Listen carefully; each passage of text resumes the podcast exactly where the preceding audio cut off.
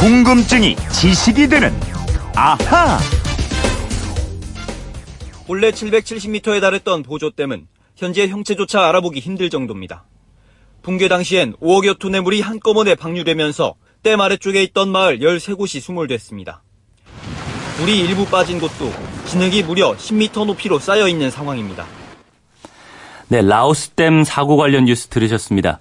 우리나라 구조대는 어제 저녁에 현재 어, 구조대가 도착을 했는데요. 휴대폰 뒷번호 7783 쓰시는 청취자가 이런 궁금증 주셨습니다. 라오스댐 범람 사고와 관련해서 문재인 대통령이 우리 정부 차원의 강력한 구호 대책을 마련하라고 지시를 했던데요. 안타까운 사고임에 틀림없지만 우리 정부가 이렇게 적극적으로 나서는 이유가 있나요? 다른 나라에서 일어난 사고에 비해서 대처가 무척 강하다는 생각이 들어서요. 하셨습니다. 예, 저도 궁금했습니다. 해외 순방 중이던 이낙연 국무총리도 긴급 대처를 지시했던데요. 어떤 사연이 있길래 그러는지 오늘은 이분의 궁금증을 풀어보겠습니다.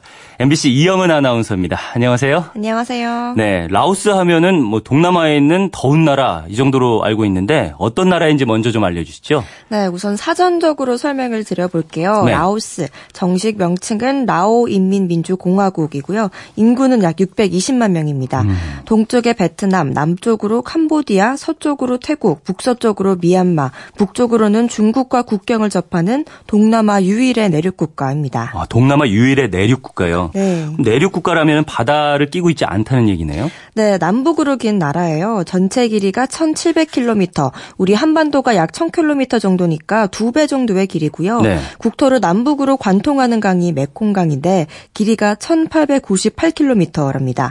라오스 영토는 대부분 이 메콩강 동쪽에 있는 데 메콩강 남쪽에는 강의 폭이 20km 정도로 넓어지고 네. 약 4,000개의 수많은 섬들이 자리 잡고 있는 나라입니다.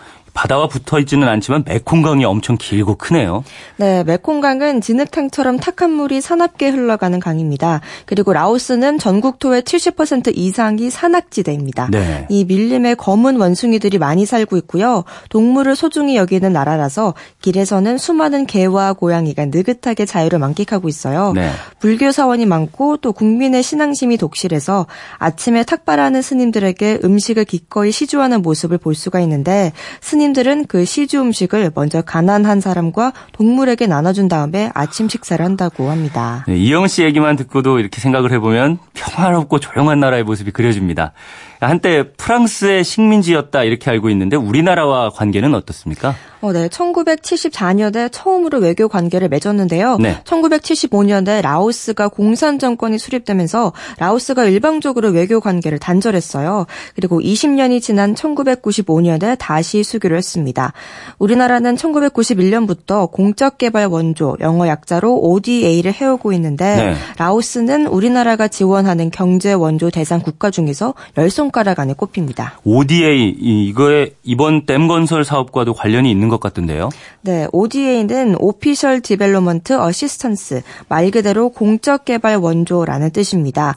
과거에 가난했던 시절에 우리나라도 많이 받았는데요. 네. 개발 도상국의 경제 발전이나 사회 발전 등을 주 목적으로 하는 원조입니다. 어, 7738님도 궁금하다고 하셨지만 이 ODA하고 우리나라 대통령과 국무총리가 강력하게 구호 대책을 세우라고 지시한 거 이게 관련이 있, 있습니까? 네, 관계가 있습니다. 이 ODA 사업엔 두 가지 종류가 있어요. 무상 원조 사업과 유상 원조 사업. 어, 무상 원조 사업은 코이카라는 기관 아시죠?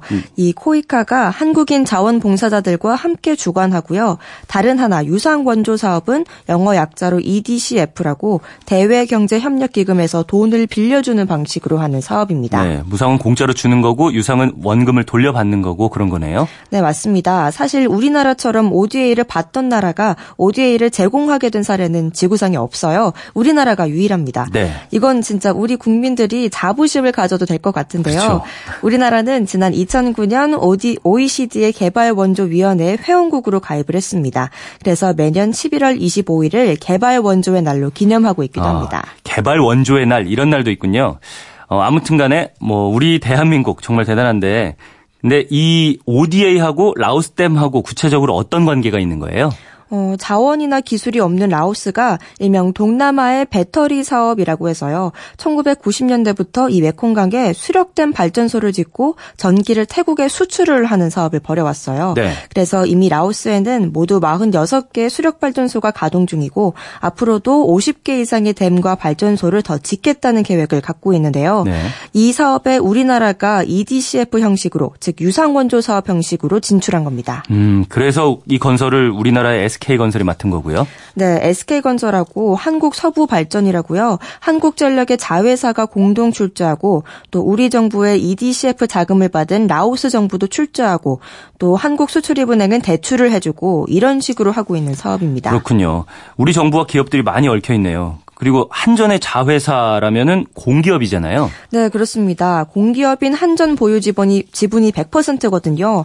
결국 우리 정부와 공기업, 민간 기업이 함께 민관이 공동으로 하고 있는 사업이에요. 네. 그래서 이번 댐 사고가 나자마자 중동을 순방 중이던 이낙연 국무총리가 우리 국민과 라오스 국민 인명 피해를 최소화하라고 지시했고요. 또 문재인 대통령도 정부 차원의 대책을 마련하라고 했던 겁니다. 그렇게 된 거군요. 이댐 붕괴 원인은 더 정밀하게 조사를 해봐야 할 텐데요. 이게 그냥 무상 원조를 했으면 우리가 크게 책임질 일은 아니었겠어요. 음, 그렇겠죠. 그럼 라오스 정부가 알아서 건설사를 정하고 사업을 했을 테니까요. 네. 근데 이 유상 원조 EDCF 사업은 라오스의 요구에 우리가 원조하는 형태를 띠고 있긴 하지만 차관, 즉 빌려주는 거고요. 네. 반드시 우리 기업들이 참여를 합니다. 그래서 비판적으로 보는 쪽에서는 이게 말이 원조 사업이지 국내 기업들의 수익 사업이다. 이런 지적을 해왔습니다. 그렇게 볼 수도 있겠네요. 그러던 와중에 이렇게 큰 대형 사고가 터졌으니까 뭐 해당 기업뿐 아니라 정부도 당황할 수밖에 없었겠네요. 네, 게다가 지금 국제적으로 이렇게 유상원조 방식으로 사업하는 나라가 일본과 한국 정도 몇 나라가 없어요. 네. 왜냐하면 원조 대상 국가 중의 일부는 정부 부패가 심하고 사업 비리가 발생할 소지가 크거든요. 그래서 국제적으로도 원조는 많이 늘리되 이런 사업은 하지 말자는 지적이 있습니다. 네. 그리고 댐을 짓더라도 환경 영향 평가를 철저히 한 다음에야 주민들한테 피해가 덜 가잖아요. 근데 그런 평가도 제대로 안 됐고 댐 건설로 인해서 해당 지역 주민들의 삶은 더욱 어려워졌다는 지적을 많이 받아오던 사업이었습니다. 그렇군요. 그냥 엄청난 홍수로 뭐 댐이 무너져 내린 사고인 줄 알았는데 물 밑에 이런 사연이 숨어 있는 줄은 잘 몰랐습니다. 어, 지금 사고 수습을 위해서 우리 정부도 노력을 많이 하는 것 같은데요. 우선 피해가 더 커지지 않도록 구호에 최선을 다한 다음에 문제가 있는 부분을 제대로 짚을 필요가 있겠다 이런 생각이 듭니다. 네, 그리고 이번 사고로 유명을 달리하시거나 부상을 입은 라오스 주민과 가족들에게도 위로의 말씀을 드리고 싶습니다. 네. 알고 보니까 이게 먼 나라 재난이 아니었다 이런 생각이 듭니다. 7738 쓰시는 청취자분도 아마 이해가 되셨을 것 같고요. 덕분에 저도 새로운 공부를 좀 하게 됐습니다. 감사의 선물 보내드리겠고요.